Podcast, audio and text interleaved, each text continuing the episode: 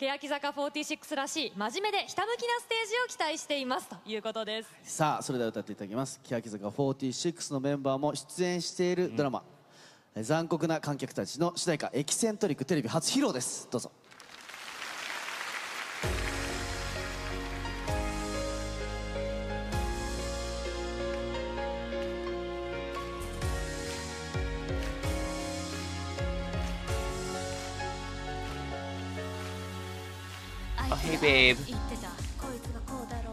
Hey, babe. Hey, can you hear my? Uh, are you enjoying some Whataburger? I am. It's so fucking good. I've never had it. I think it might only. I think it might just be in the south. I don't know. I think I've heard that before. I, I mean, they have it in Texas, but they don't have Jack in the Box here. I fucking hate that shit. I'd love Jack in the Box. I'm eating uh, cream in donuts. Can you guess what that is? creamy donuts. Yep, that's exactly it. It's amazing how when you speak Japanese, you just sound racist when you use the words. Yeah. I'm really excited about that element because I think the idea of you having to watch all of these horrible videos is so funny and torturous. I know. Uh, it was, okay, so it started off kind of fine. Maybe we should start recording, honestly, at this point, because I feel like I'm gonna. I'm already recording, but Oh, yeah, yeah, yeah. I'll uh, I'll just uh,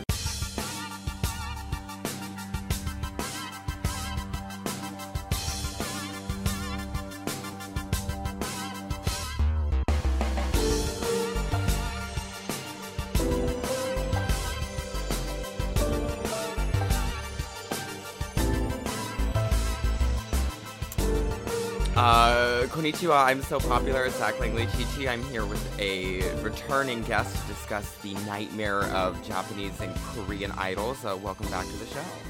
Hey, thanks for having me. Hi, River. Hey. Um, last time you were on was my finale, but before that, when you first came on my show, you had like 700 followers, and now you're like a tulpa of like gay leftist Twitter. Yeah, I guess so. I mean, like, I feel like most of the people who follow me now are just like weird, like antisocial freaks and right wingers, and it's just like a, a weird collection of, of freaks. But I love it.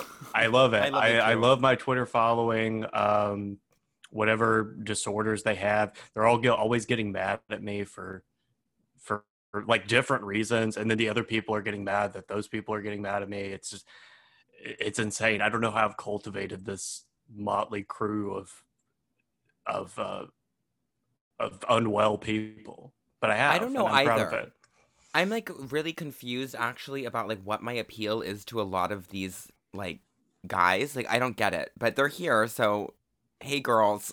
yeah, yeah. no, I'm really excited to have you back on. Um and when you came on for my class reductionism episode, I basically woke up at like 9 a.m. and let you explain it to me for about an hour and a half. We had a Mhm. very elucidating conversation where I had things explained to me. And kind of in the spirit of that episode, we're going to flip it around. And now I'm going to explain something to you. I'm excited. yeah, so we're talking about Japanese and Korean idols today.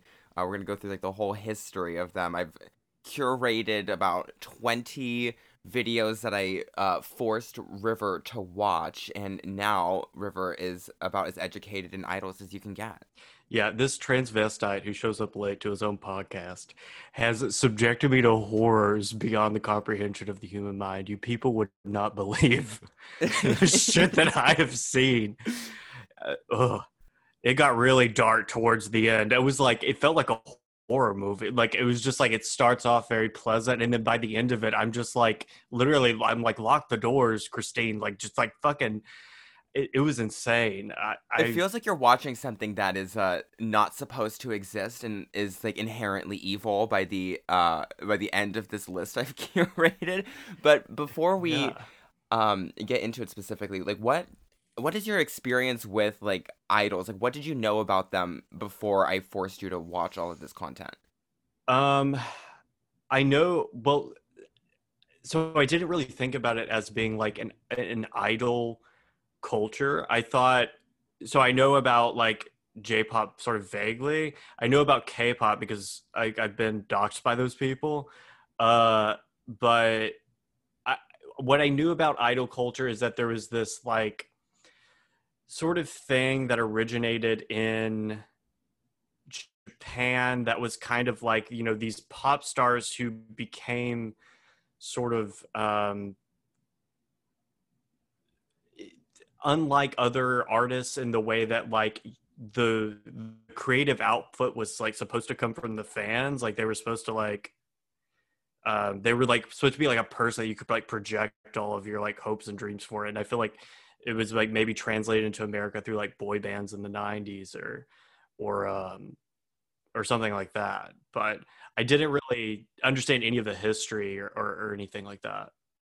Yeah, I um when I went back into my weeb era in college, I started listening to some idol music because my Chinese friend was really obsessed with Hey Say Jump, which is one of the groups on this list, Mhm. and we kind of bonded over like watching their variety show together and uh I found like the whole movement to be so idiosyncratic and bizarre. Like you can't find anything that looks exactly like this nightmarish stuff like Mm-hmm. anywhere in the west and so i was kind of like obsessed immediately and i then spent like maybe like 2 years on like idol twitter like j-pop twitter basically like uh which is a bunch of these like uppity like 16 year old bisexual girls who like will shame you if you don't like know everything there is to know about each group Mm-hmm. Right. and now like idol stands are all insane like the k-pop stands are the worst people on twitter oh yeah, I mean, and the the politics of it are so are so strange because they're like they'll like say be like colonizer and then like do like a fan cam underneath it or whatever. It's just like insane. And then but it's like all your faves are like basically slaves. I mean, let's be real. Like whatever contract system they got whatever there's fucked up. And like they want to look like white women. Let's be honest. Like oh no for real yeah these these are asian eh, like i mean some of those later videos you showed me it's no less than 40 asian women who all have the same voice all pretending to be white women i mean it's just like I, I was like where do like the politics of like a sort of weird quasi maoist politics come out of this shit Yeah. Oh my god, it's like it- I love it. It's like all of the K-pop Twitter people, it's like they don't have like any actual sort of politic at all. It's like they just kind of repeat in this repulsive feedback loop like secondhand information about like Maoism and like faux Marxism that they then use to dox and gatekeep and girl boss like into apocalypse yeah like I got uh, in trouble with them last year, and it was so bleak. Like I was scared because I had to spend like two days where my notifications were dozens and dozens of these fan cams and people telling me to kill myself because I'm colonizing Japan. they want you there they like I you did very know. well there I know they want me. It's like it's not my fault that I got hired to work here. Like it's like if they didn't want me, I wouldn't be here. right In any case, I love colonizing Japan. I'm having a great time doing it, and I'm doing amazing. So I, I wish you the best of su- success. I mean, I hope you can I do it by yourself. Um, I think it'd it's be funny. payback, you know, after Manchuria, basically. So who cares? Yeah, I think it'd be really funny if you did like um, a Last Samurai sort of thing. Like you know that movie where uh, With Tom Cruise, yeah. with Tom Cruise, he's like the a white guy's the last samurai. Like you should be like the last geisha. oh no, Just a white fag who's like, I'm the one. I'm the last geisha. It's me. Yeah. Okay, so without further ado, let's get into the history of the idol movement and. Uh, to sort of introduce the concept, you did a really wonderful job already, but idols are basically now these celebrities, musicians, and like variety TV show personalities, Mhm. models, and the sort of appeal behind them for Asian audiences is that they um, can get really into specific idols and kind of follow their career and like root for them individually.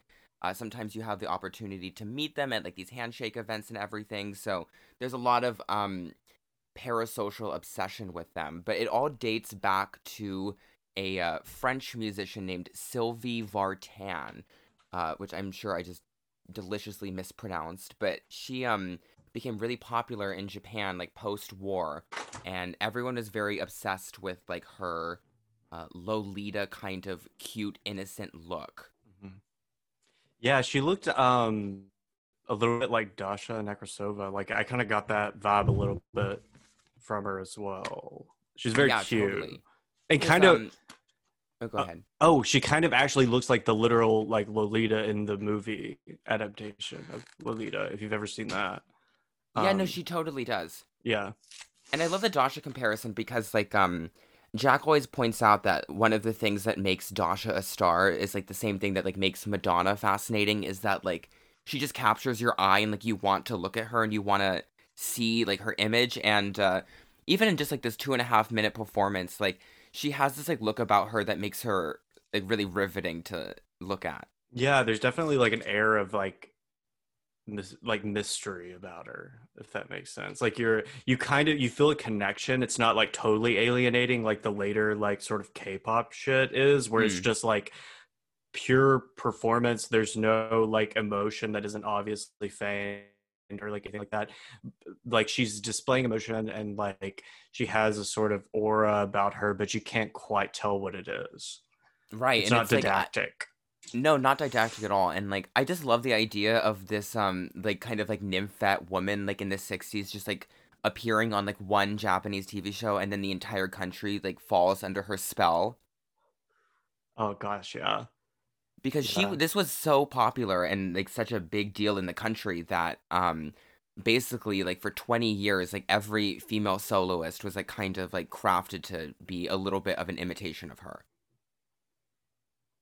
Yeah, I, I noticed that with some of the later stuff that you you sent as well. Is it? I, I think it's kind of fascinating in its own sort of way too, because the I kind of understand like um in in Japan like with uh, especially some of the later stuff like they're being like random English phrases like in music and stuff, and like people like appreciating English music because it's like you know the occupation and all that, but like with French, it's just kind of like odd. It's like what connection, you know what I mean? Like it's just like that's random. Like I mean, I don't think most Japanese people speak French. It's like kind of, but it's fascinating that they, uh, you know, it has to be pretty much just based on her like aura and like her appearance and her like motive because it can't really i mean it can be about the music but it's only like phonetic like you just hear it and it sounds beautiful you don't know what it means but it's just like you know there's just something about it which i find like kind of kind of interesting and it's totally different from like the perverted thing that it turned into which is just like fat white women from like Arizona listening to Korean music that they don't understand but also isn't beautiful or like inspiring. Yeah, Um, exactly. no, it's it's like um because that like visual element and like her allure and like kind of like this inviting mystery that like makes you feel like close to this woman. Um this also like launched a, a cultural obsession with like France in Japan and um people have a really like romanticized image of specifically Paris here and uh it Mm. became like this psychological phenomenon that they call in English um Paris syndrome and in Japanese it's like paru shok- shokogun I think Hmm. and it's about like um when people would go visit Paris after having idealizing it for so long like they would like get there and like see how like not true to what their fantasy was that they like end up like throwing up and passing out Oh my gosh, that's so dramatic. no, I just like love the idea of like Japanese people arriving in Paris and like stepping off the plane and just beginning to projectile vomit because it doesn't look like they thought it would. Do weebs do that with with Tokyo? Like do you think Oh, that they totally. like they're just like, "Oh, this isn't my uh like Harajuku girls uh fantasy or whatever." And Yeah, they think they're gonna be Gwen Stefani when they get here, and then like half the people like get placed uh, when they like come to teach here. They like, get thrown out into the countryside where like they have to drive forty five minutes to a convenience store, and there's cicadas everywhere, and uh, they end up like running away after six months. Oh god. Yeah, so it's exactly the same.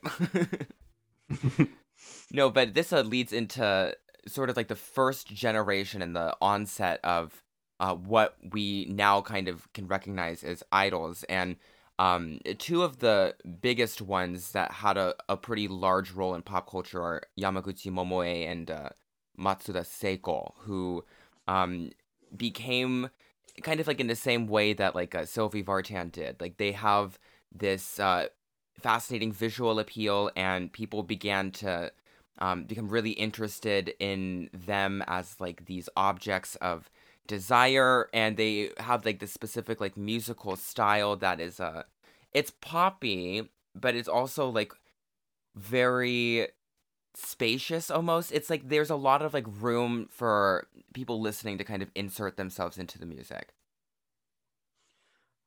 Right, yeah. Um, one thing that I noticed about those two is that it was kind of it seemed to be uh it was like in the they were in the 70s, right? mm-hmm. See, it felt like from like the the imagery, they they seem very not I wouldn't say very conservative, but they do seem to be like dressed conservatively. The um Matsuda, the the um video that you sent me, she's like in some weird like it looks like an American suburb and she's like in like a white like dress that isn't like super like revealing or anything. It's like white picket fence Americana, but she's singing in Japanese. It was very. It, it felt like um a a version of uh like American pop music from like the 50s or 60s. It, it- that's my only reference for it. I mean, this could be like a totally unique phenomena, but it did feel like a bit like behind the the trend of like what Western music was like. Because in the 70s, you know, Western in, the United States, at least, that was like the era of like the big like rock bands. I was like Janis Joplin and like the bit, you know, um, just like hippies and like all the raspy like riffing guitars and you had like the resurgence of like country music and like all this Mhm. other stuff that was going on and pop music really didn't sound like that anymore um but like I, I did notice like with uh yamaguchi too like her her lyrics were just they seem so much cooler and like sophist- so much more sophisticated than like some of the later stuff like one of her it- like it's very sweet and like she seems sort of conservative uh but still glamorous i guess maybe in like a jackie o kind of way. But she's uh like one of her lyrics is like you're a very lovely person little boy. It's just like this like condescending like haughty thing. It was like yeah it was very cool. Um,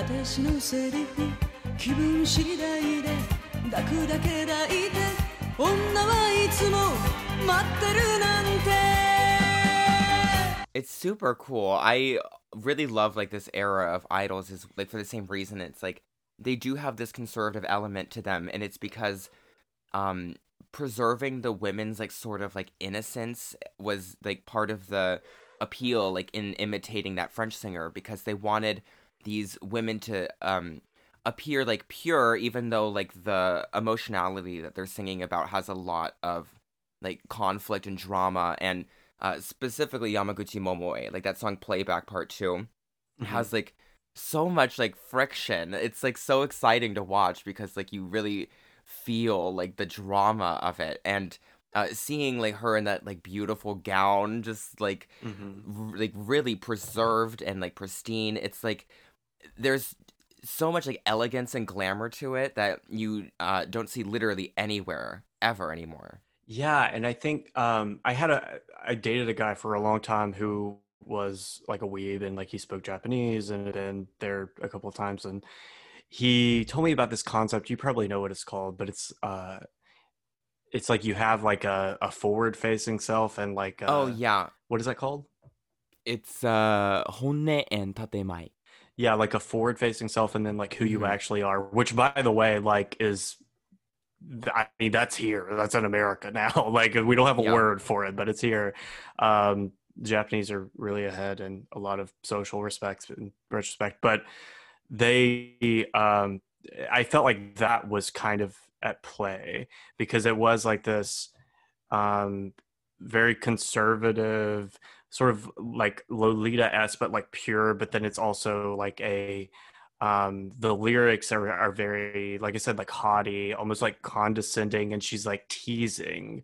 So it's like um you know on on the outside i'm like a very concerned i'm a good girl but like inside i'm like a i'm like a whore essentially Yeah. like that's i'm like a mean whore like and like I, I feel like that's sort of fascinating um just like that seeming contradiction but it, like it's uh it, it it seems like uniquely japanese um although yeah, I think so too. yeah yeah And that's something I've noticed as well is like the Japanese, like I, I don't even know how to say this, a Japanization of that sounds racist.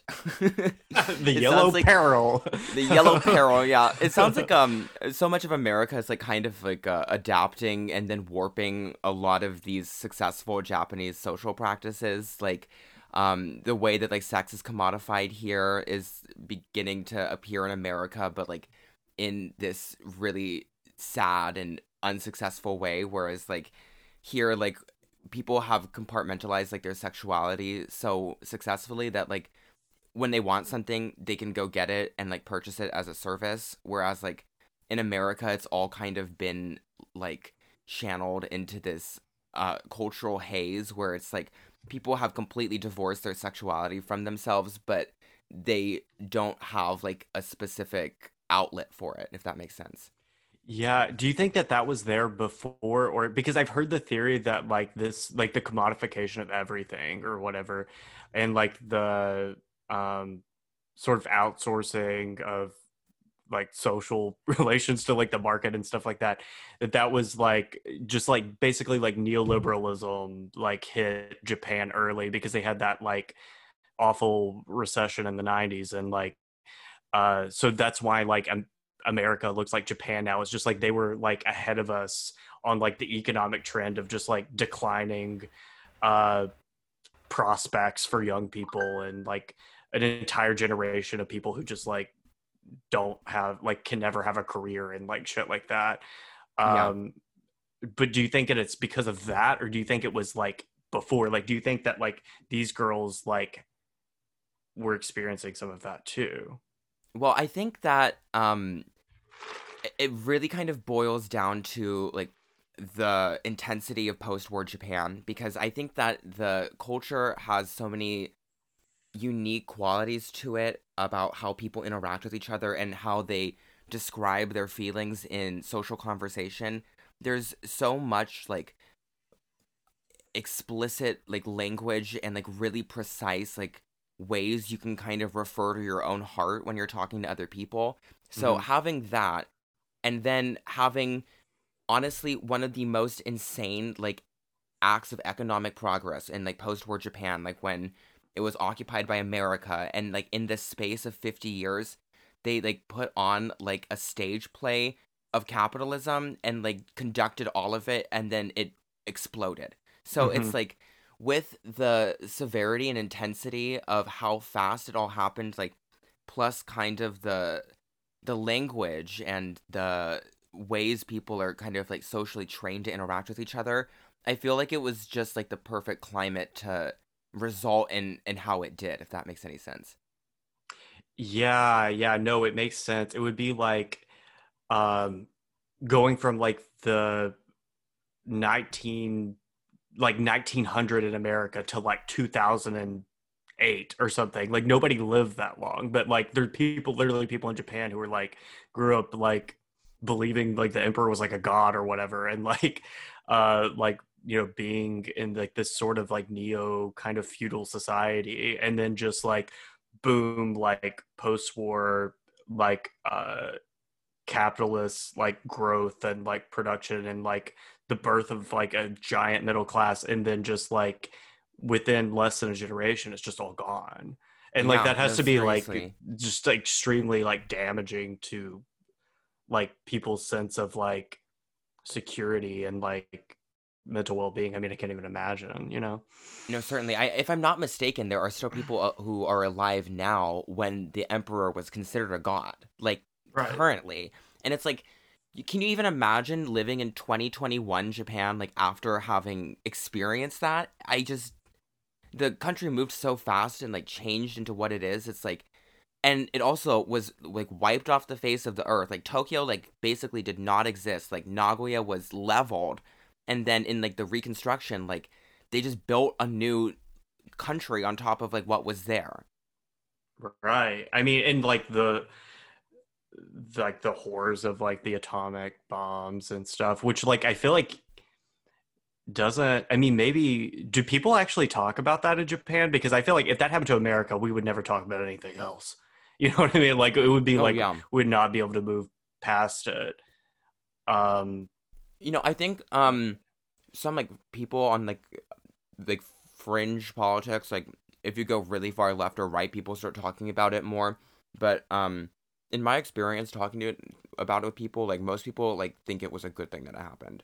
really. That's I mean, it's a tragedy obviously and they they agree, but it's like my boyfriend for instance was like, Yeah, it had to happen or like how many more people would have died.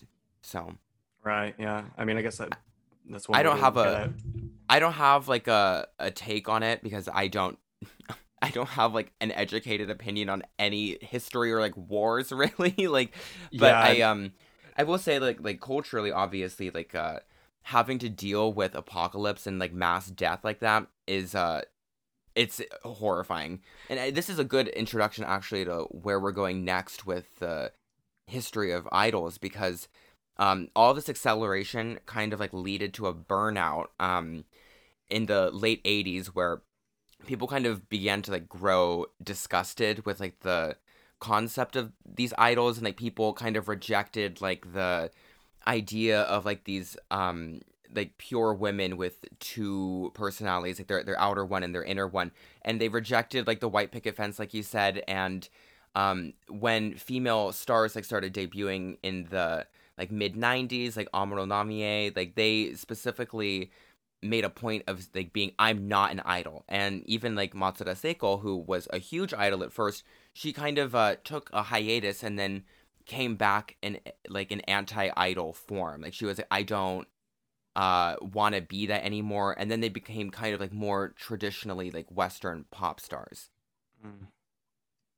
But it didn't last forever because um as like the economic like bubble like exploded in the 90s and the country had to like reconcile with a completely forlorn economic state where basically like everyone's futures were cursed and the state of the country was so bleak like at that sort of stage where i think like japanese like culture was uh having its probably greatest struggle of uh evolving into a successful state, that's like when we got this next uh, layer of idols, basically. Like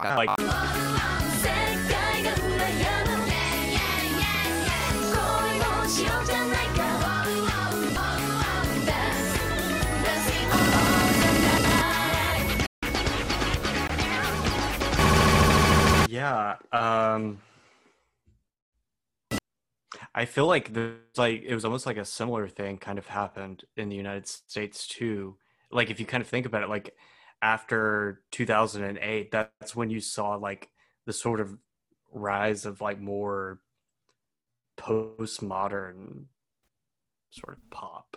Yeah, you know, totally. like you had Lady Gaga and like all of this shit where it's like kind of I mean, especially you look at her earlier stuff, like it's much darker than like the Britney Spears shit that like we had all been enjoying, like the vapid, like self-consciously vapid uh sort of thing where like the girls like, oh, I'm like a I'm just like a sweet girl from the South, but I'm gonna sing about like sucking dick or whatever but and then it became like this weird like lady gaga like hanging herself like doing like a mock suicide at the vmas like it became like a very sort of dark um sort of uh postmodern thing where it's like the people the the pop stars became sort of characters with their own like universe and, and shit. And i feel like maybe there's like a similar thing going on here in like japan although it's hard to tell because i only watched like a few videos but Yeah, but I think you are completely right about the impulse. It's like even if they weren't like becoming like aesthetically darker or like more um sort of obviously dark. Like I feel that the tone is completely different in these like uh late 90s like early 2000s idols than it was before because like like you said like with Yamaguchi Momoe like she's kind of like uh stepping on the balls of the listeners. Like she's like kind of like doming them a little bit. And then we come up with Morning Musume, which means uh, like morning daughters, and this group was like kind of the the big start, like the big restart for idol music in in culture and these girls are completely different than any of like the white picket fence ladies in their beautiful dresses kind of teasing you. It's like very overtly sexual. Uh huh. Well, it was overtly sexual, but it was like to sort of like I think it kind of goes well with the postmodern thing because it's visually overwhelming. Like Mhm. the speed at which like at least like the particular video you sent me, like the the speed at which it was shot is just like all these different women face face face face face um they're like i believe they were like at one point like descending down something and then the screen just like splits it's like it was very like like I almost had like it, there were several points where I just had to like pause it and be like, "What the fuck is going on?" Like, um, it was definitely like more, uh, more sexual than like what had been presented otherwise, um, but just so much more postmodern and like abstract and overwhelming. And um, there also seemed to be more like random English spread in. Like you can tell like this is when globalization is setting in because it's like with um with Yamaguchi it was like uh she's it's just like one line or whatever. Playback, playback, you know, and then like but with uh Morning Muse it was it was seemed to be random phrases. Uh just sort of like sputtered sputtered in with no and it's not like part of the chorus or anything. It's just kind of like they're just kind of there. Um, yeah, totally. And these girls are really notable for um they were recruited into the group um from a uh, line of models basically. And uh th- this kind of model photography is called uh, gravure and it's like these girls who do swimsuit photos basically and they uh if you go to any convenience store in Japan, they have like magazines with like big titty girls on them in the front. They're not like I mean, they're pornography, but they're not like uh, penetrative pornography. It's more like, look at this like really hot girl in a really little bikini in her enormous tits, and all of the Musume idols were recruited into the group like from that line of photography. So is it like extremely like did they actually perform like could they actually sing? Oh, that's something that we haven't even mentioned yet because uh, we are just getting into like this. None of no one, none of these people can sing at all. I mean the first like ya- uh Ma- Matsuda and Yamaguchi like they seem to be performing they can sing. and they can sing. Yeah. yeah, um they do perform live and um they the live events are really big deals and like massively attended and people go in like these huge droves like tokyo like super arena like Mhm.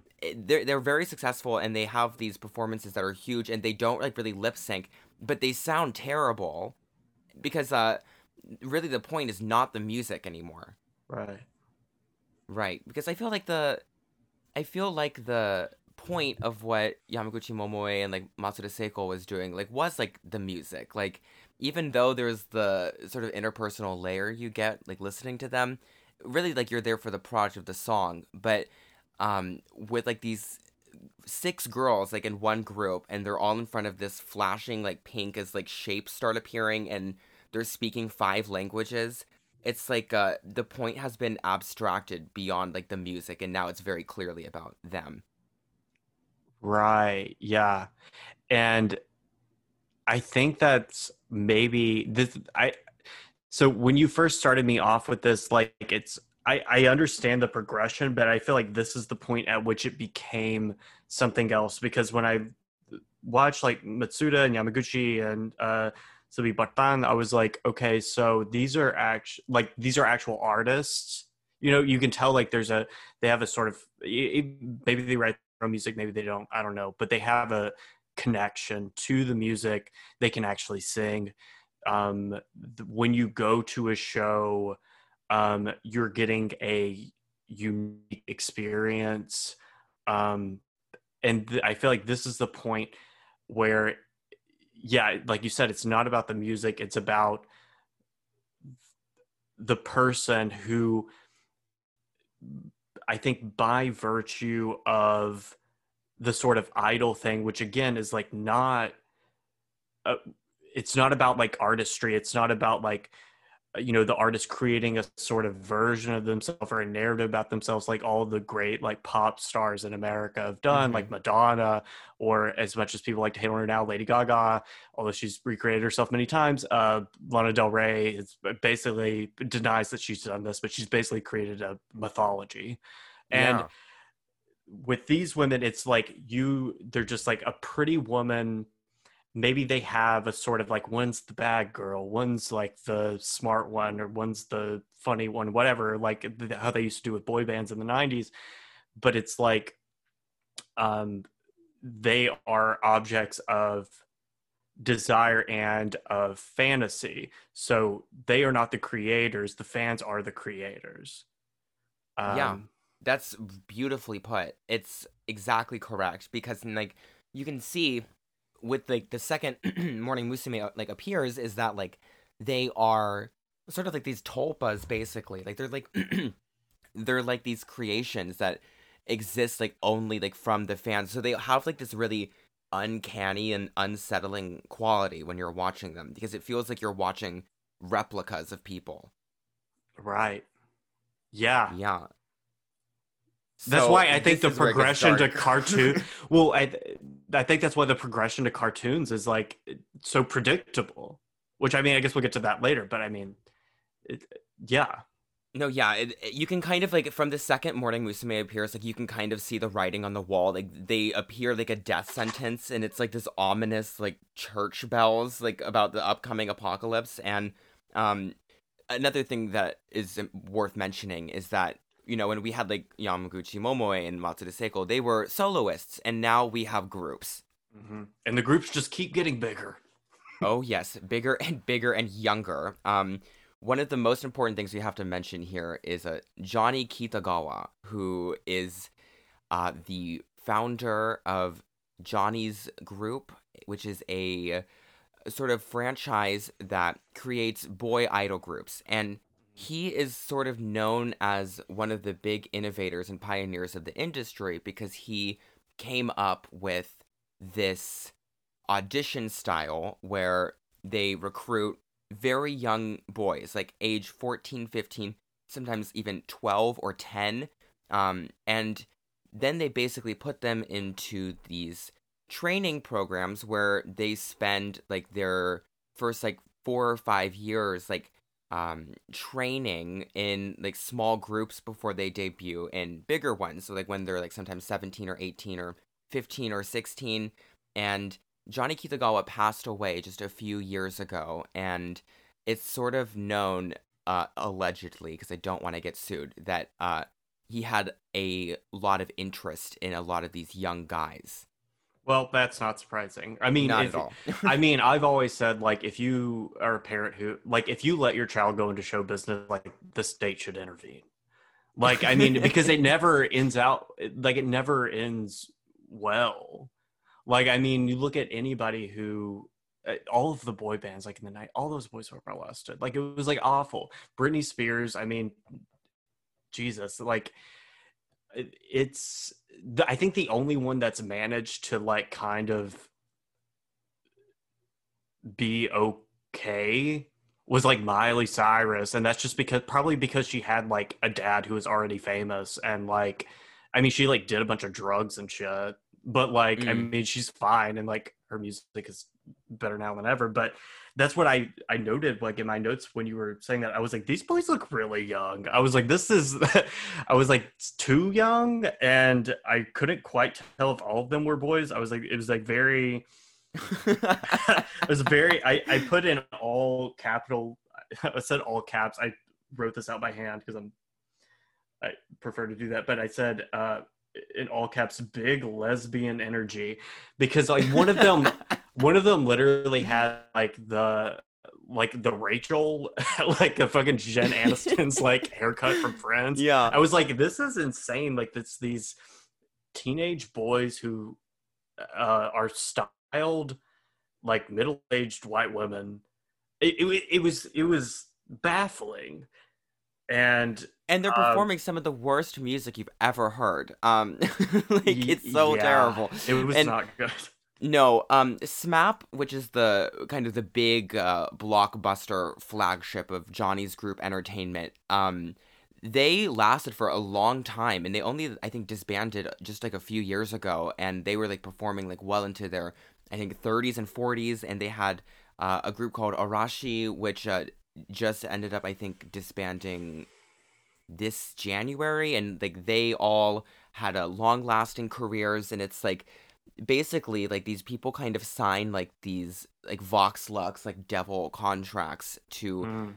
subject themselves to the eye of culture they turn into the, these freaky like lesbian robot dolls and perform the worst music you've ever heard as like this uh cultural like dead horse to beat like they're like all of these like Yeah. lumps of people that just like are put out there so that like pop culture can like exercise like its uh creepy desires basically It, what did you? It was called Johnny's what? johnny's group Okay. Uh, Okay. That that sounds like it sounds awful it sounds like a West Palm Beach light porn studio. Like that's what that. I'm not like. I mean, I allegedly. I don't know. This is. I'm in America, so you can't sue me. Uh, but like, uh, yeah. I mean, I'm sure there was pederasty involved. Like, how could you? I mean, he's clearly trying to cover these boys up and like keep them to himself because he makes them look frumpy as fuck. I, I mean, like it, Yeah. it's just it it has a very dark i just sent you a was- picture from the from the funeral from his funeral it's a fascinating picture on twitter on twitter okay let me yeah and my favorite thing about this funeral picture is that they're all grinning oh god no this is yeah I just love the idea of uh, me exposing River Page to the horror of Johnny's group. no this is like if bellamy had good lawyers like this oh my god. I, and then the, oh my god the picture which this i mean it has like a very like uh kim jong-il like like north korean vibe with like the flowers and the pic yeah this is yeah they're dark things i'm sure. Um, Oh yeah. Um and this is actually where I became exposed to idols was because my Chinese friend loved this group so much. And Mhm. I to this day have a an uchiwa which is a fan. And uh you buy these for these Johnny's concerts. And they have just these like plain pictures of these boys' faces on them. And then you bring them to the concert and you wave them around and for Christmas she got me one of the Hey! Say! JUMP members and he's still on my wall as we speak uh-huh. well because That- this is evil. It's like it, this is like the darkest culture I think can possibly get. Yeah, it's like the it, it is like the Ryan Murphy effect, which I've talked about, and Jack is talking. Which Jack's Yeah. like, I mean, Jack is like he's literally worshiping Satan. I can see it. I'm like, okay, well, I don't know about that, but like he definitely doesn't have a soul, and like that's like, and there's like maybe some darker shit going on, but like, I I feel um, I'm like, yeah, the there's there's some dark energy here. well, I mean, regardless of if they're all being, you know, victims of pederasty or not, it's like the really fascinating thing is that like these groups are so popular. Like I have coworkers who have like pictures of them like printed for their desk. It's like they endure now and like being into Johnny's it's like a it's a really huge thing for like women and it really is just like these boys that like honestly like the greek desire for young boys and like the long line of history for desire for the the beautiful subject of of a young man it's like japan is one of the only countries that has decided to act on it and instead of just like shutting it into a box they uh select their little pariahs and then make them dress in these horrifying costumes and prance around on stage singing and dancing. Well, it seems to be the strange thing about that is that it seems to be more oriented towards like straight women than like gay men. Oh, it's totally for women. It's entirely for women. Yeah, and that's because that's go like that seems to go in like the whole face of like the Western tradition of like this like pederasty or like pederasty adjacent like boy desire thing, which was always, you know, as Paglia and and others have pointed out, which Paglia is just like, yeah, I support Nambla, but that's the power of tenure. I mean, like Jesus Christ Oh yeah. but like um yeah i mean because it was always like yeah just like uh older men like uh who today we might know as like gay or bisexual but back then it didn't matter just like fucking like teenage boys but like with this it's like these and and it's the same thing with uh yaoi or is that what it's called yeah Yeah. yeah um i remember like uh like chubby girls who eat like Takis and shit like they would like they ate that shit up like when i was in high school like they were so horny and they're just like reading these like basically gay love stories about just between like androgynous asian boys Yeah. who are like 15 and it's like because very the, like desire is real. It exists. Like uh, women like love like these like effeminate like little boys. Like I I, where does this go in America? Like wh- what? How do people oh express this? I can i can tell you where it's gone it's gone that i'm whatever fucking i'm drunk Th- that's the reason that's the reason for all this fucking gender hysteria look at Ooh. look at i mean especially look at um i even wrote this down when you go um because this only developed and they exported it to korea but when like you get into um like shin shinny or whatever the fuck you say that Oh, SHINee. Yeah. SHINee yeah yeah yeah it's extremely androgynous. The dangly earrings that's the first time i zoomed i was like dangly earring dangly earring dangly ear this is like where the non-binary people are coming from.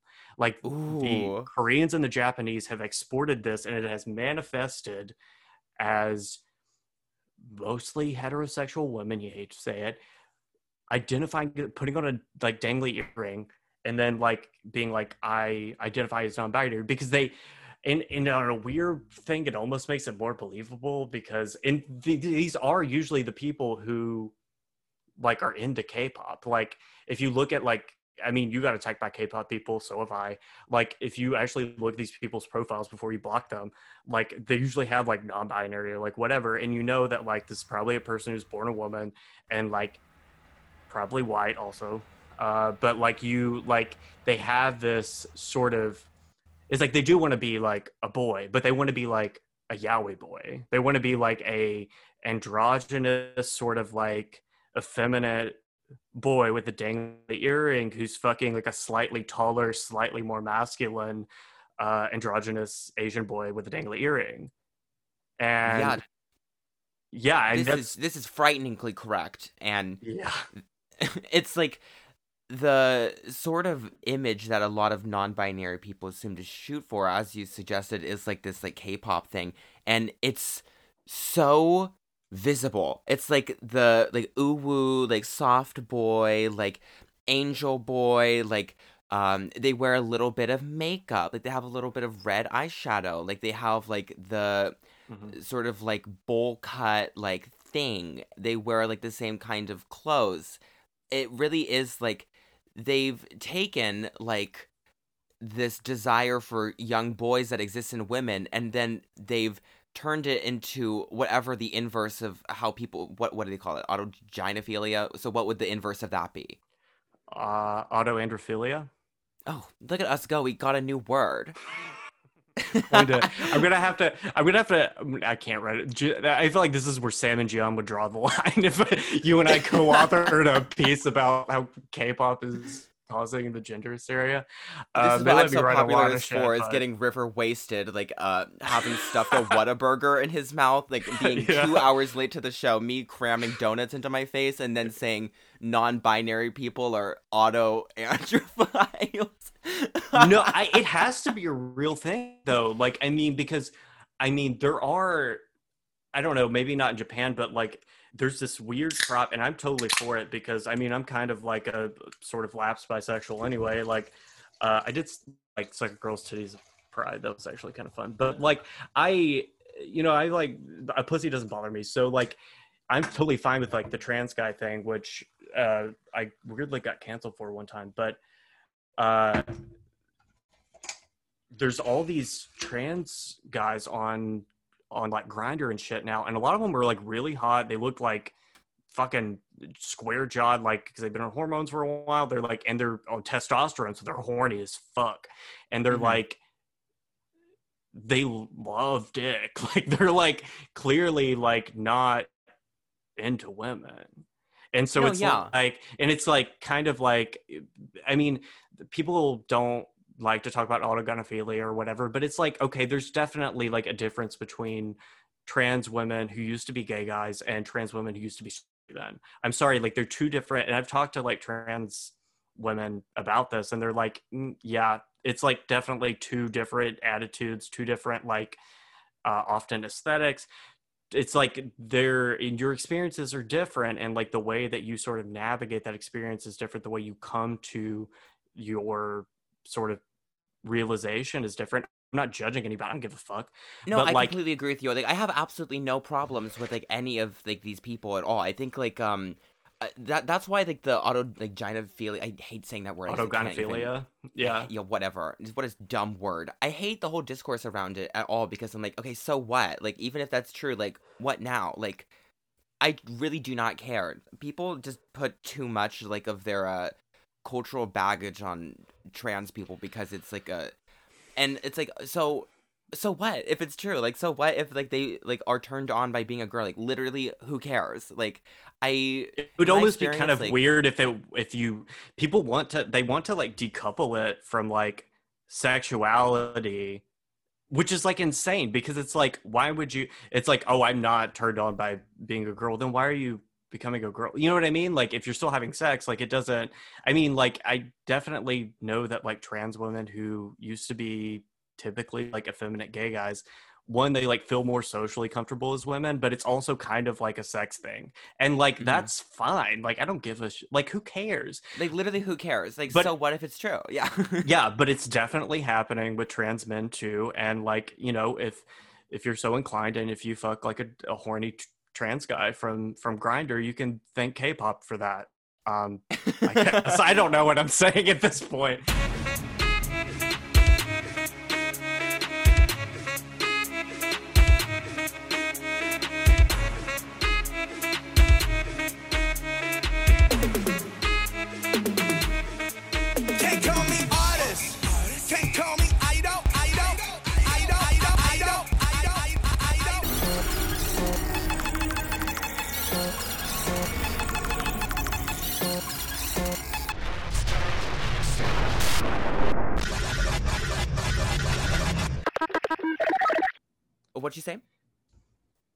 it said demi lovato is 75 pounds away from being a k-pop star.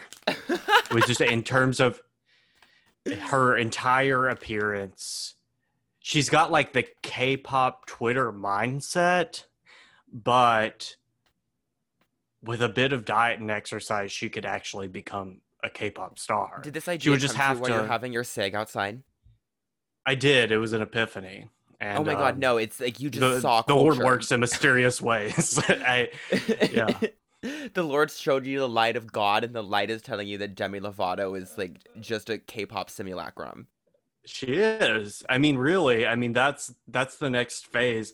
I don't think that she could pull it off because she's too she's too self-conscious and too like human in a way. Like I almost feel for Demi Lovato because I feel like she's this kind of person who like I mean, probably honestly like a lot of these K-pop kids, I mean, the I mean, Jesus Christ, these kids are like sent to like idol training camp when they're what like 10 but Mhm. like she got sucked into like this Disney World thing, and like and she's just next thing you know, she's like doing crack, and like she's just like fucked up, and like, but she's too because this America hasn't uh quite developed like the same like forward facing inward like thing as Japan. Well, they have, but it's like opposite. Like you, your forward facing thing is like being like uh it's like lying about like uh, but being like trying to be lying about how deep your emotions are or whatever but Mhm. because uh, we still have this weird confessional culture that's like a layover from like daytime TV and like Oprah and Dr. Phil and all that shit where people just go on national television and talk about deeply personal problems that are nobody's business. Like Demi Lovato is too forward facing to become an idol because she's people know too much. She's too much of of a person. Right. No, Like- exactly. I mean, Demi Lovato is like um sort of like the bastardization of like the idol concept and it's like like fat, like looks awful, like clearly miserable.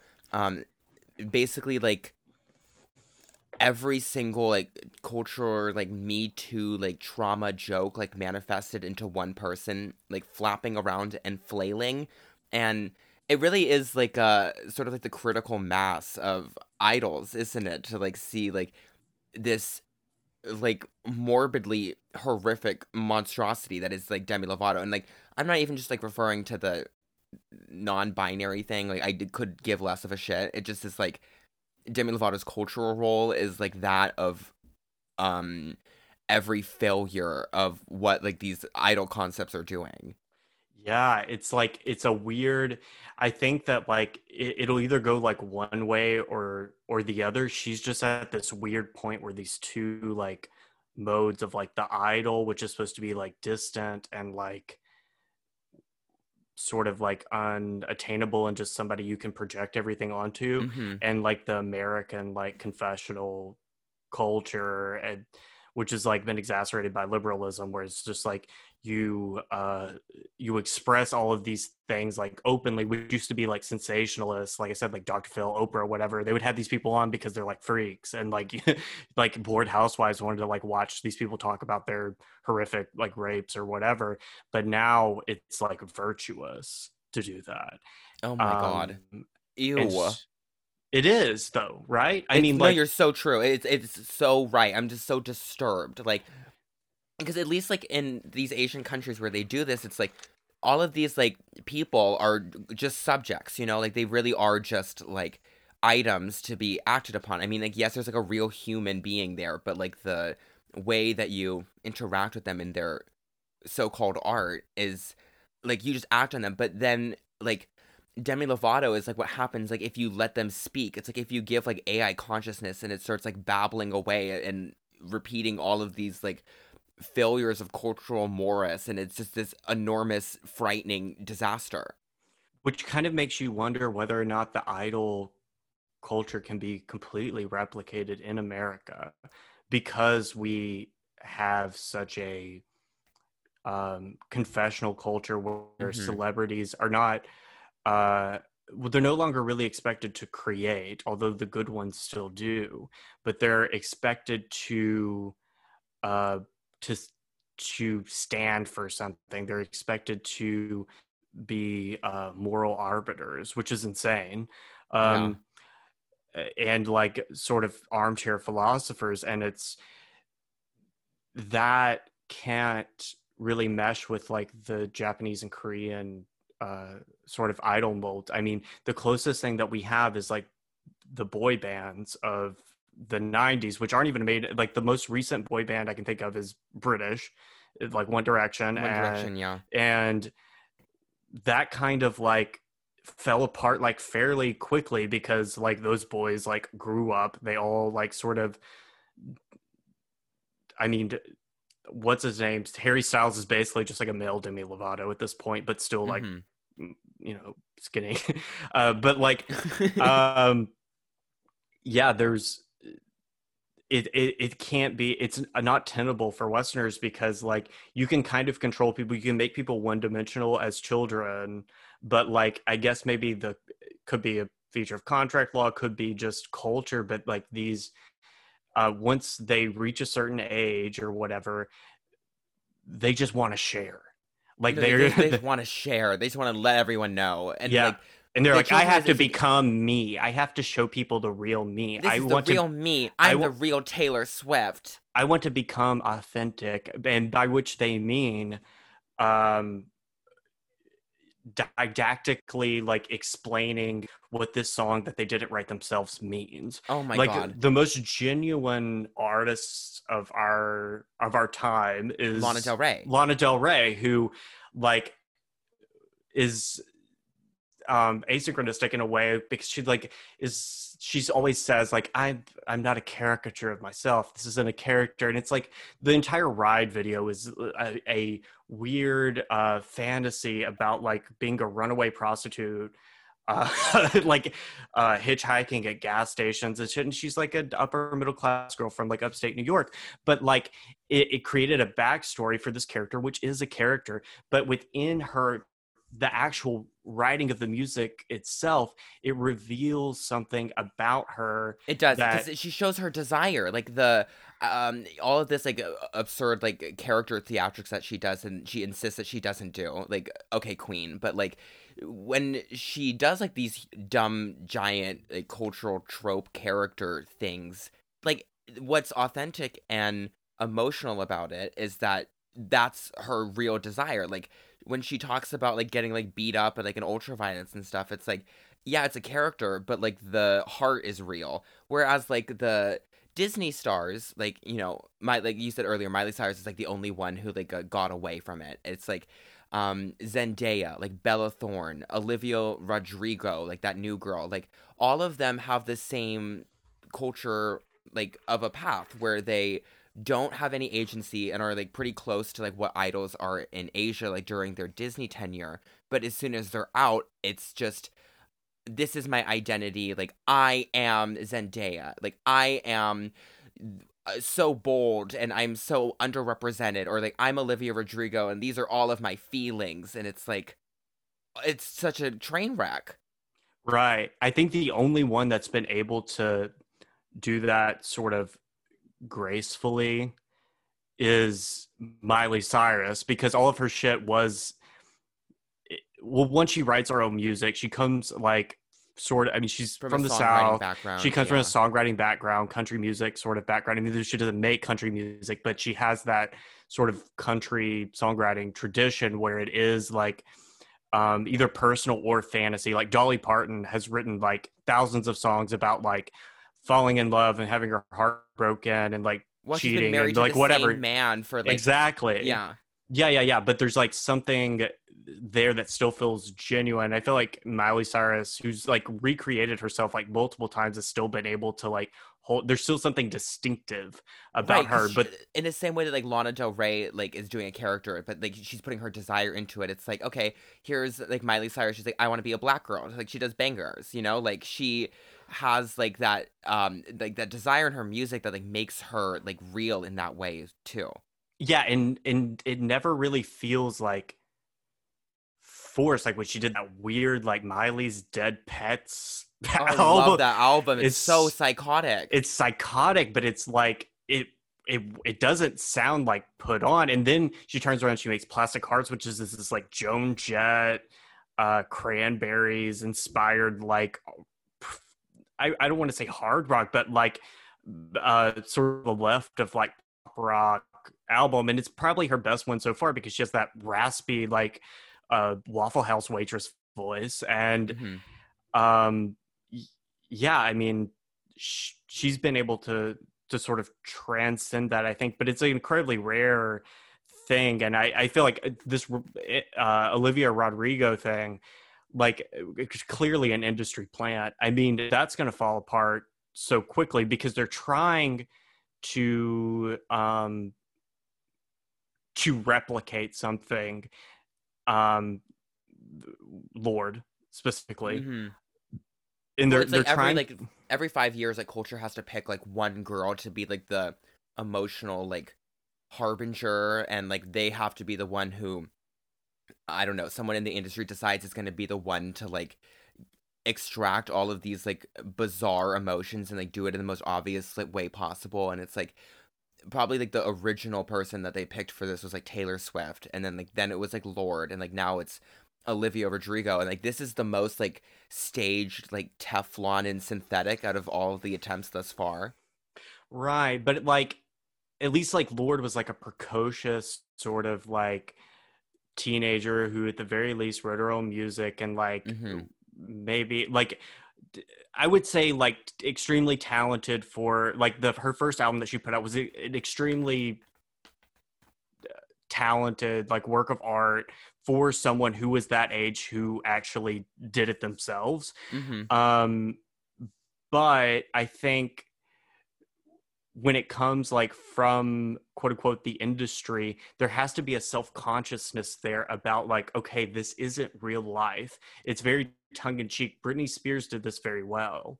hmm The the newer ones don't seem to be able to do it, and I think that's why so many of these sort of pop stars like come and and go and they don't like the the ones who like don't write their own music they don't really another it's very vapid pop like they don't have any staying power um except for Britney. like she she's had it and I think that's because um there's this sort of tongue-in-cheek thing which is again why I kind of question whether or not the whether or not the the idol sort of model in Japan and and South Korea will be able to be translated into the United States because we've had that. It works for a little bit, but because Americans do have this, I sometimes I think it's noble and sometimes I find it annoying. I don't know what to think about it, but this like we have this um desire, almost obsession with like authenticity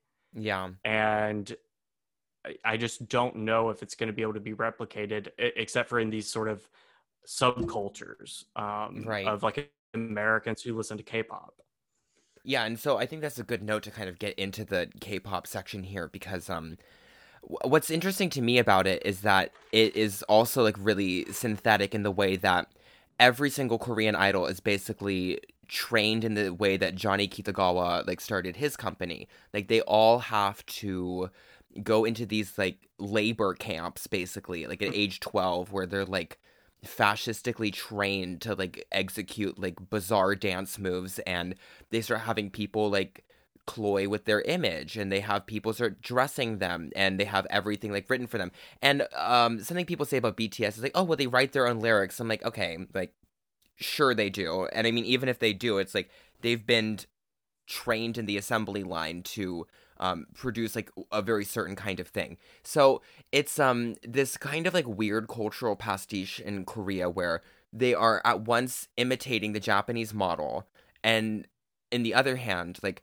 every single thing they do is like produced by like black people in California. Right. Yeah, and that becomes evident in like some of the some of the later stuff. Like I think I actually put uh was in reference to BTS and Blackpink. I put like the point uh in which K-pop discovered black people Mm-hmm. because there's like this they start like rapping and then there's like these very like clearly like almost uh uh calypso like uh like caribbean uh, like like the rihanna like hooks Mhm. like that like bar what is she from barbados or something like that like sort of like ja- um like jamaican dance hall hook um, Yeah. that they're putting in korean dance like korean pop music which it's kind of staggering it's the most listenable of like um or blackpink i think i said was the most listenable of of that but it was like immediate I, I could not tell you a single thing about it it's it's immediately forgettable no, Um, totally. It's like it is the most listenable because it's like most uh it's so trained to the western ear because like you hear it on the radio every day in America. But like um for how awful the a lot of the idol songs like sound in Japan, like and how like bizarre and like grating they are, it's like it has like its own sort of aesthetic qualities and tendencies to it that make it unique. It's all like produced in Japan.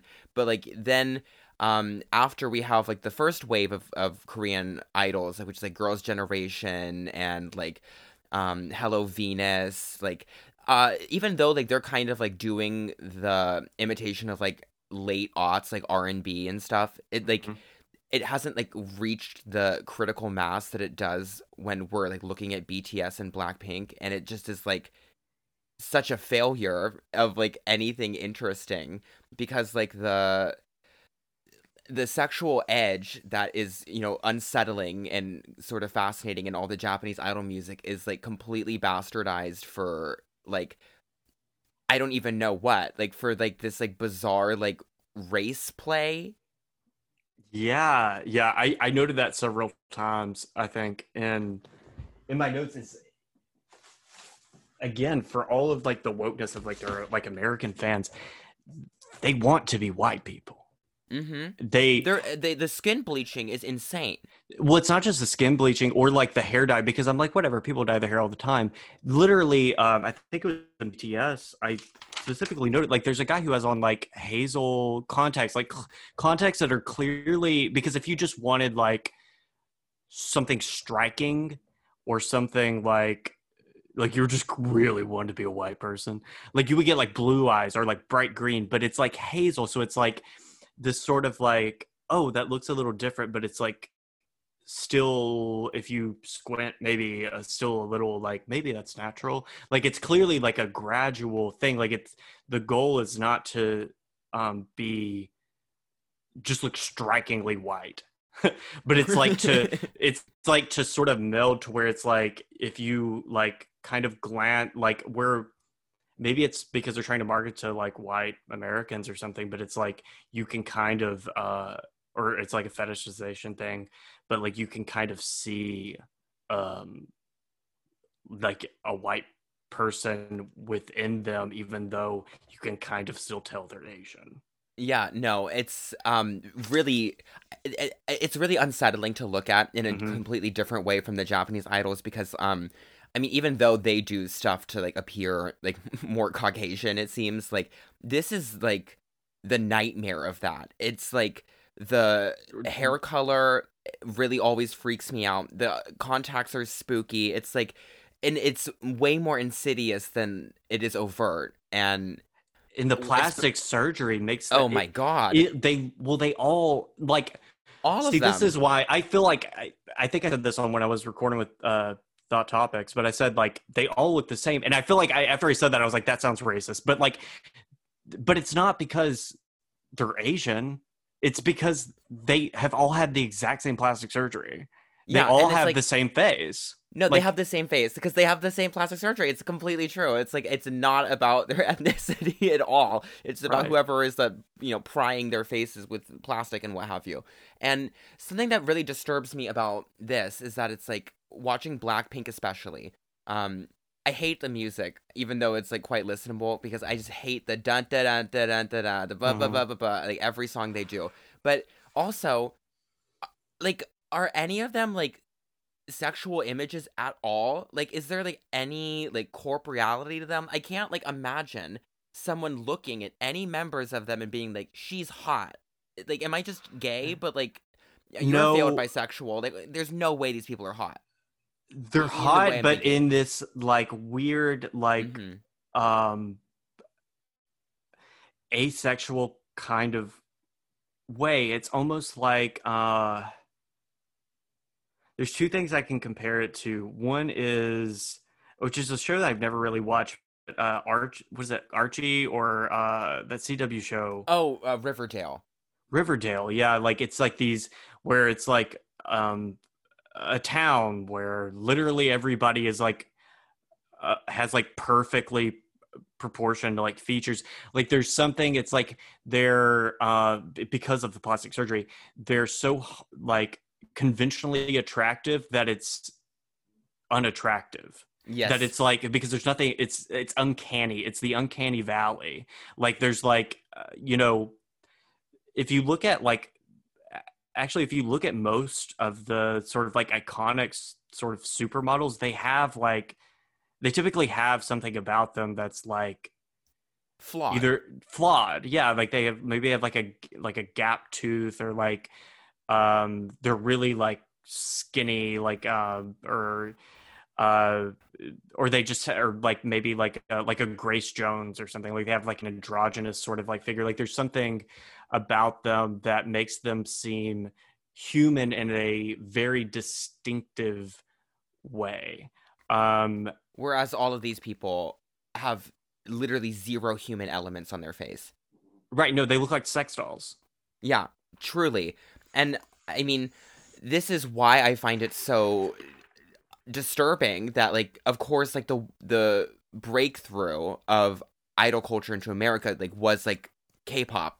Um because like the Japanese idols are too flawed. Like they're too weird and like esoteric and like their music is too uh, tuned to its own sort of culture that like it, there's no way it would like ever work. But like then when you know BTS and like Blackpink like do this sort of like final climactic point of doll people like imitating music by black people in America like for this like bizarre like haze like I have no idea like what they're like getting out of this but it leaches into America. Everyone like who is like 16 and like bisexual and like non-binary is like now like emulating them and it's a feedback loop of like these endless cultural references like refiltered and repeated in like complete postmodern hysteria.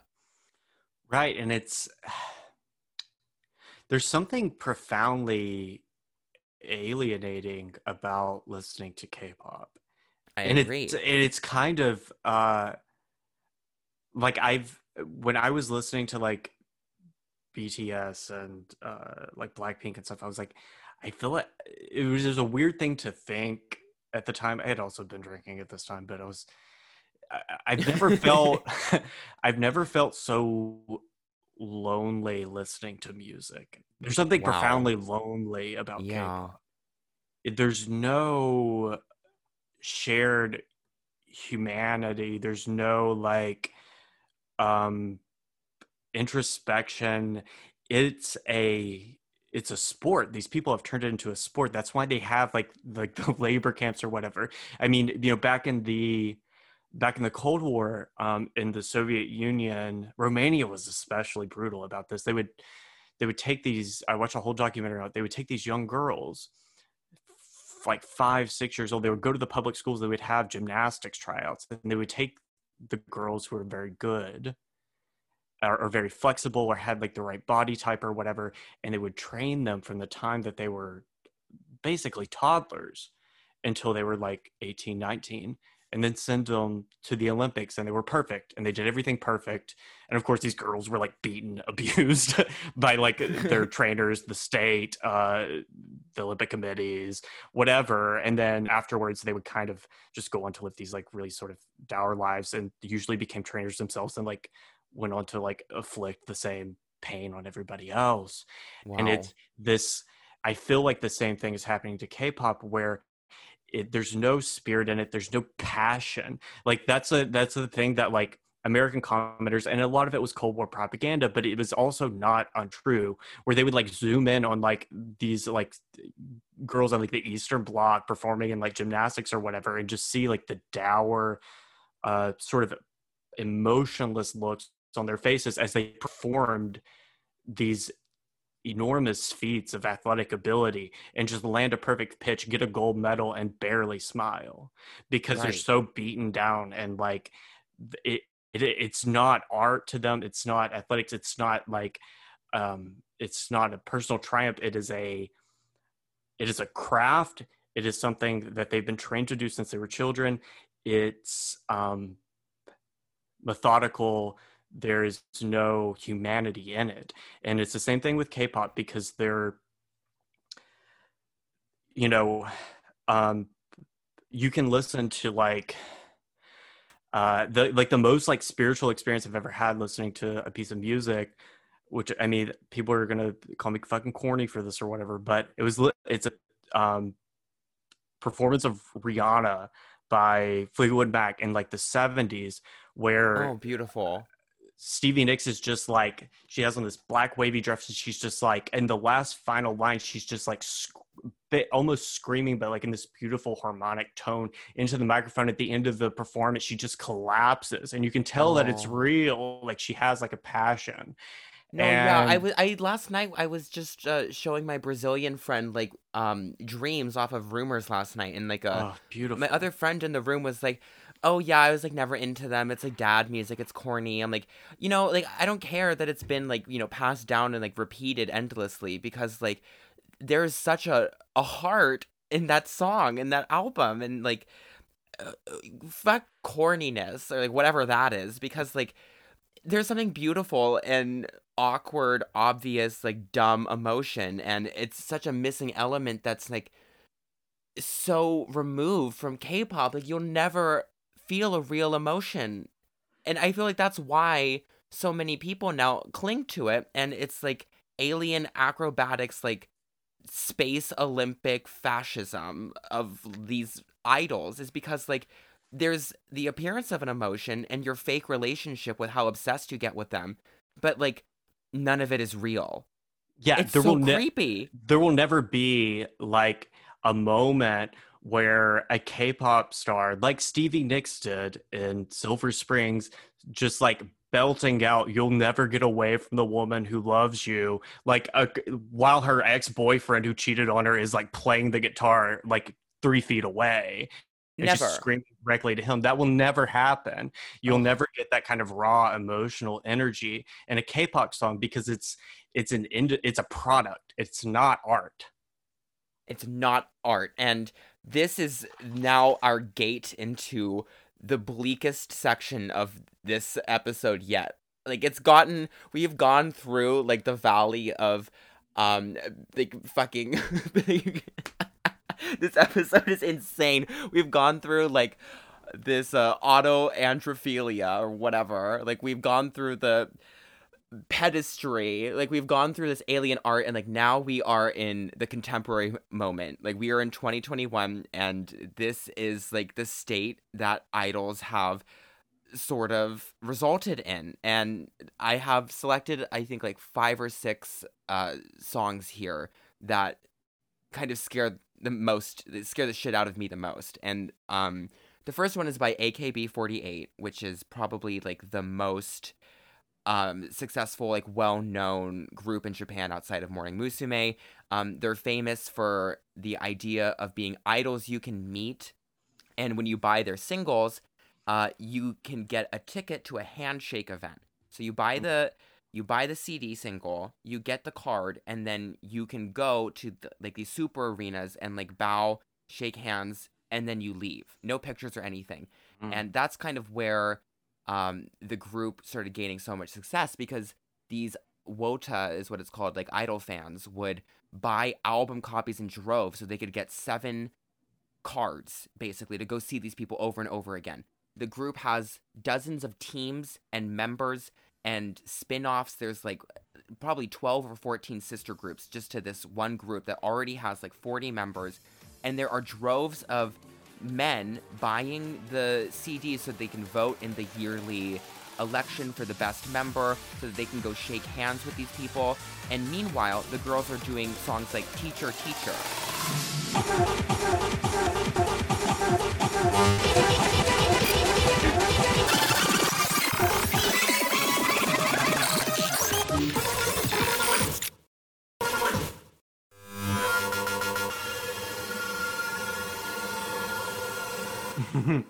What did you think Yeah. about this? So you, uh, I- think in the thing you sent me, you uh, referred to it as like a ball crushing dominatrix. So I can't remember exactly what you said. Uh, I, I remember ball crushing and dominatrix. Those were my keywords. But um, I I didn't get that. It it felt more like a confused interpretation of "Hit Me, Baby, One More Time" to me. okay. Um, but what I will say, more to your point about like that that model that they done. I mean, I honestly kind of respect them for like, okay, there's like an incentive or whatever. Like you get your your product, uh, your your CD, your product, which is not art, uh, which is a product, and uh, you go to your uh, uh, stadium or whatever, and you don't take a picture and you shake their hand or whatever um, or you get to vote, which is kind of odd. Like there's democracy involved. That's strange, but they're that's so much. I feel like at least like that's uh more of a a transactional relationship than the weird like stan culture where it's just like people are like BTS on Spotify. I'm like, you know, they don't get any money from that. Like nobody makes money off Spotify No. uh it's like and it's like there's nothing in it for you like there's um this weird thing i remember like a, at one point a bunch of barbs were trying to like buy uh Nicki Minaj. They were like, if we all chip in, we can buy Nicki Minaj this like coach uh stroller for her baby. And it's like she's a millionaire. like if she the wants it, she can buy it herself. Yeah. like it, it's this weird, like uh almost uh it's religious in the true sense because Mhm. What you're describing is not religious really like that's a transaction like that's commerce like the the sta- like stan twitter is like an actual religion where you're actually kind of in some small way uh like actually sacrificing for basically nothing Yeah.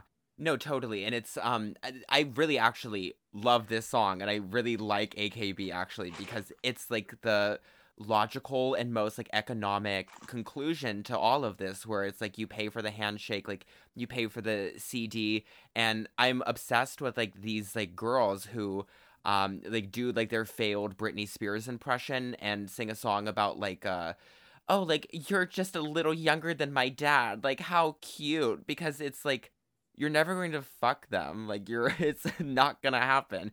But you can Mhm. shake their hand and um buy dozens of copies of the teacher teacher single cd so that you can vote in the senbatsu election. I just sent you um a picture of the sunday or the, the the monday after the single came out and all of these men who bought dozens of copies just threw out the cds there was a Oh my waste gosh. disposal problem in japan because um so many people bought millions of copies of this single to vote and then just threw them out. And uh japanese people on twitter are like um maybe people want these and we're like sending them away to america to like western fans who wanted them for free because people just wanted to vote in the fucking election. So it's like so like straight men are buying these? Yes. Just to be and- clear. See yeah, that's weird guys. because like i mean there are a lot of like very hot like like I've, i have plenty of like straight guy friends who will be like oh like rihanna's hot or like britney spears especially back in the other days was like really hot or whatever but like they're not like really fans of the music you know Mhm. like it's like being into like this sort of like vapid like lolita-esque like pop music just it strikes me as odd that like heterosexual men would be interested in that regardless of what the women look like you know what i mean because you can jack off to them and not listen to music you know Oh, what no, i mean but they got to jack off, and then what they have to do is they have to buy 14 copies of the album so they can vote for their favorite member to be the next center. Because if the the girl who wins the election gets to be the center, and that means that she's like the star of the single and like literally the center of the dance routine.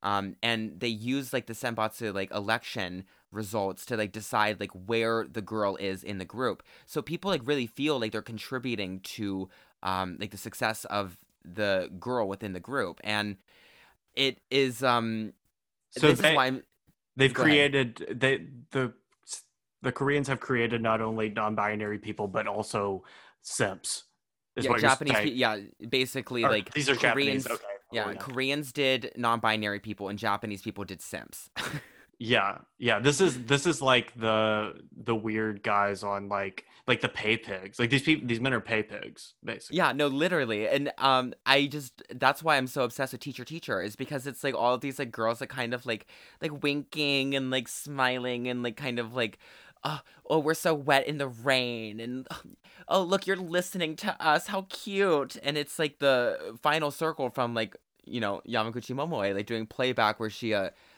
kind of gives you the suggestion of a smile like she sticks out her arm to you and pulls it back and like that kind of um like domination and teasing is like now at critical horrifying mass with AKB48.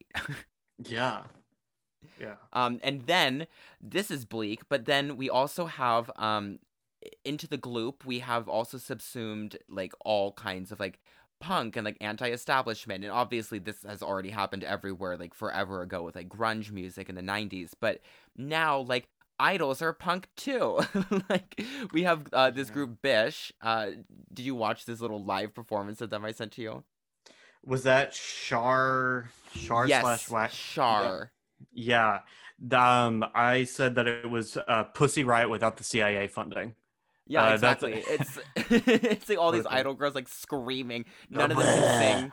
Yeah, it was weird. I, I like I didn't finish that. Like I like kind of skipped through it. I'm like, does this change at all? I'm like, nope, just still doing the same thing. It it was really is it was it a political it didn't I don't think it had subtitles on it, so I couldn't I didn't know what they were saying. Was it like a political song the or the song is about um rejecting the homogeny of society and like the daily work cycle. Oh, And it's an idol group, so like it's a joke. Like it's all a joke because it's a they're huge, very popular idols that like uh Avex Trax, which is like one of the biggest like record labels in in uh, Japan, uh signs on. And I bought a Bish T-shirt at like the Japanese equivalent to a Shopko. mhm. So it's like it, it's all a joke basically, but um they have like mosh pits at their show as well, which is very unusual for Japan. And I, I find it very uh like kind of like cute and uh, amusing that they're like anti-establishment idols who are just exactly the establishment.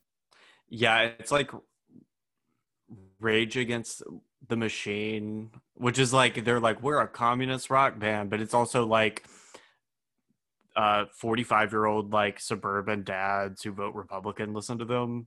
you know, like it's like it's like they're so they became so mainstream that it's like like whatever like political meanings or songs might have had just like kind of nobody really cares because they're just in for the for like the sound or Right. whatever. Yeah. And uh then we also have Keyakizaka 46. I actually have lip synced this uh this song, which was In- a In a drag show or in your In like drag show. hosting uh okay. I did it. I did it in a show. Um, and this song also is about rejecting society's order and normalcy, but it's Uh, I, find the it to be kind of dire and fascinating because, like, in the same way that all.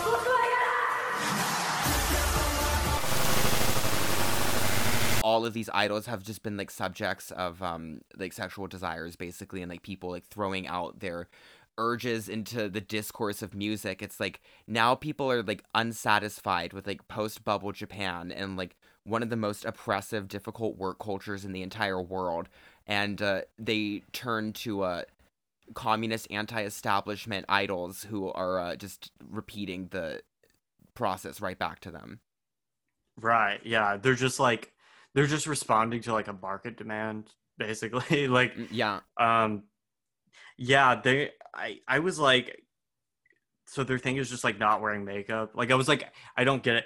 And like there's so many of these women. There's like so many it's like a horde 45. I was like I was like, is it necessary? I was like, there's no way that all of them are singing. Because if they were all singing, like windows would literally break. Like, you know what I mean? Like, you can't, like, 45 people, that's like a Greek chorus. Like, that is like the Vatican or something. Like, that's so many people. It's And it- literally 40, 16 year old girls, like in like with no makeup on and like these like little like um like fascist school like uniforms, just like screaming about anti-establishment and doing retarded hand choreography. Yeah. And it's, it feels like the whole thing is just designed to be overwhelming. I don't understand how anyone can just like sit and watch this, and I, as someone who sits and watches it because it's so bizarre, it's like how is this real? yeah it, i just feel like i'm I, I don't know like I, I i just feel like i can't i can't focus on one thing. I'm like trying to count. I'm like how many are there? I'm like is this like i don't i don't understand how people would even know how many people are like in this band or more or less like their names. There doesn't seem to be any um like at that point like the the whole model of like having one person like the boy band thing of having like one that's like the bad girl or like the whatever uh you can't even have that because it's 40 people. Like there are there aren't even 40 different personality types. Like you can't like it's just like it's just like you have like groups. It's like these 15 are the bad girls. These 15 are the funny ones. These 15 are the sexy ones. It's like just how?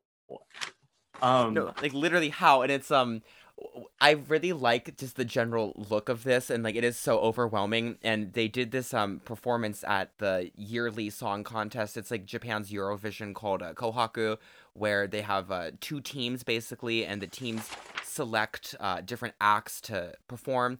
And uh, they this group Keyakizaka Forty Six performed um this song Fukyowaon at uh, Kohaku, the song contest, and the center she fainted and so did other four girls. Like they passed out on stage and all of the pictures are like these like tragic like greek images of like these passing out girls like in like black latex fascist costumes. Like what's going on? I know. Oh, uh, the one I think there's like one that we didn't talk about, which kind of is. I, I feel like it must have been recent. AKB forty eight. oh yeah uh, the koisuru uh fortune cookie yeah. Was that was that like recent? By the way, I that g- was like early 2010s okay because that one was the one that like stood out the most to me because it was so confusing and like yeah it was first of all it started off there's just like a black american guy just like talking yeah. Like i was just like what the fuck? In english. I'm like what? And then it's just like women and they're like with pride flags and then there's like uh gay people and then there's like uh but they're in like a school that appears to be for samurai or something. I'm like are they still doing that? Is that what are they planning? What what's going on? And then i was like they're still sam and then they're at like there, there's old people dancing and then they find some white people and appear to be taking a picture with them. I don't know. Like it was just like the most uh it was the most asian thing i've ever seen in my life. I, I will say like it was just like we found a black guy look white people and then they're just like samurai i guess? We still have those for some reason. And like I, it was intensely perplexing. And then the gay pride thing i was like i thought like they didn't get fags rights in in that country. You can't Oh, get no. married right? No no no. We don't have shit. So yeah. it's like it's all it's a very cute like uh globalism like multicultural diversity hour and the lyrics are especially delightful. Um i'll, I'll read some of them in english. Uh the fall in love fortune cookie. My future isn't that bad. Hey hey hey hey hey. My life wasn't a waste. An unbelievable miracle will happen. I have a feeling that we'll be able to love each other somewhere don't they not even have fortune cookies in japan isn't that like something that's that like chinese it's like chinese but yeah isn't he like chinese american like they were just i like haven't even seen a fortune cookie in like three years Yeah, like I think it was just like Chinese immigrants that were like, "Oh, well, I guess if we give like white people their lotto numbers, they'll come to this buffet." Like like that type of thing. But yeah, that was like um it reminded me of that because it was the exact opposite of the uh Kia Kizaka 47 whatever the nice The- job is I did it right? you did great Yeah, um it's like I got exact a drunk southerner to say Keyakizaka 46 on my podcast, so I've reached the uh, end of my goal here. That's right, yeah. But like it's the exact opposite because like theirs is so like dark and dire and like um society is bad and then they're just like society is great. Look, we have black people, white people, gay people. like they're like um it's just like this weird um like looks almost like an ad for like a, a liberal American NGO oh yeah. um and, and just the contrast and knowing that these things took place or these two different iterations of like idol music took place in like the same country in uh only a few years apart. only a few years apart it's just like are are are these things existing uh like coexisting or is it like the it's just shifted that quickly No, the funny thing actually is that um Keyakizaka is related to AKB because uh Oh. AKB had a um a sister group, like a rival group called Nogizaka 46. And um what's up with the numbers why do they I don't know. Japan loves numbers. There's like it sounds like the name of waterfalls, a gun like, like, like Nogizaka ak-47 yeah AKB 48. Uh, no, and uh, Nogizaka is a um is the response to AKB, and then Keyakizaka is the sister rival group of Nogizaka. So it's like two steps removed. Why do I know this? You're oh, you're like a walking encyclopedia of How of the shit. useless. No, no, no. It's brilliant. I mean, like I'm a walking encyclopedia of like even more useless like 70s rock bands and um Lana Del Rey discography and shit. Um well, the end point of all of this is um now we don't even need human beings to be doing it anymore. And if we do uh, they have digital versions of themselves. So i i wrote that this is like the the kind of final step that we've reached and um idol music's final solution. yeah. Is uh it's the first of them. I, I I listed two is uh, something called Idol Master Side M. And Idol Master is a is an anime franchise and a smartphone game. It's like a rhythm game, and uh, you raise the little idols on your phone. You are the producer of a group, and like you are directly involved in helping them rise to fame. And you pay absorbent amounts of money to get specific digital cards of them you perform their songs in gay little rhythm games. Uh, you can watch the anime that they do. You can read little comics about them.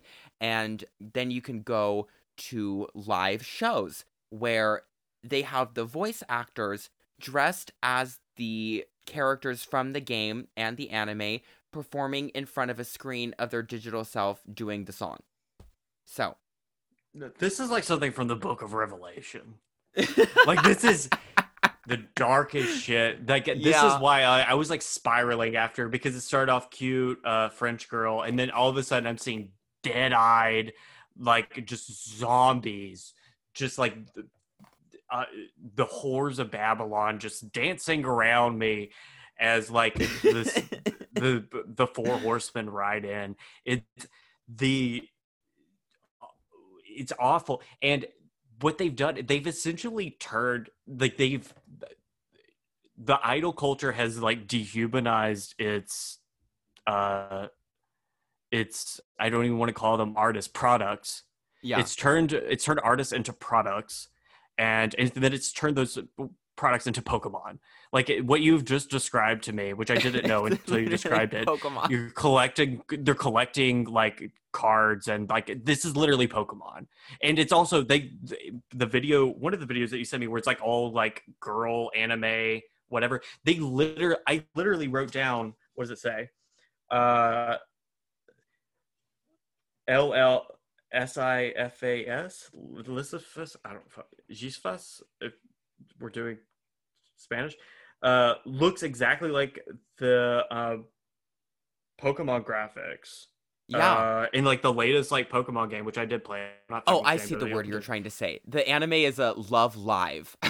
Love Live. Okay, what the fuck? and this is a big one. But I was like, these um, people might have a lawsuit on their hands because it literally looks exactly like Pokemon, and they have turned these people into Pokemon. It's like the full cycle. I mean, we really, I, I mean, America.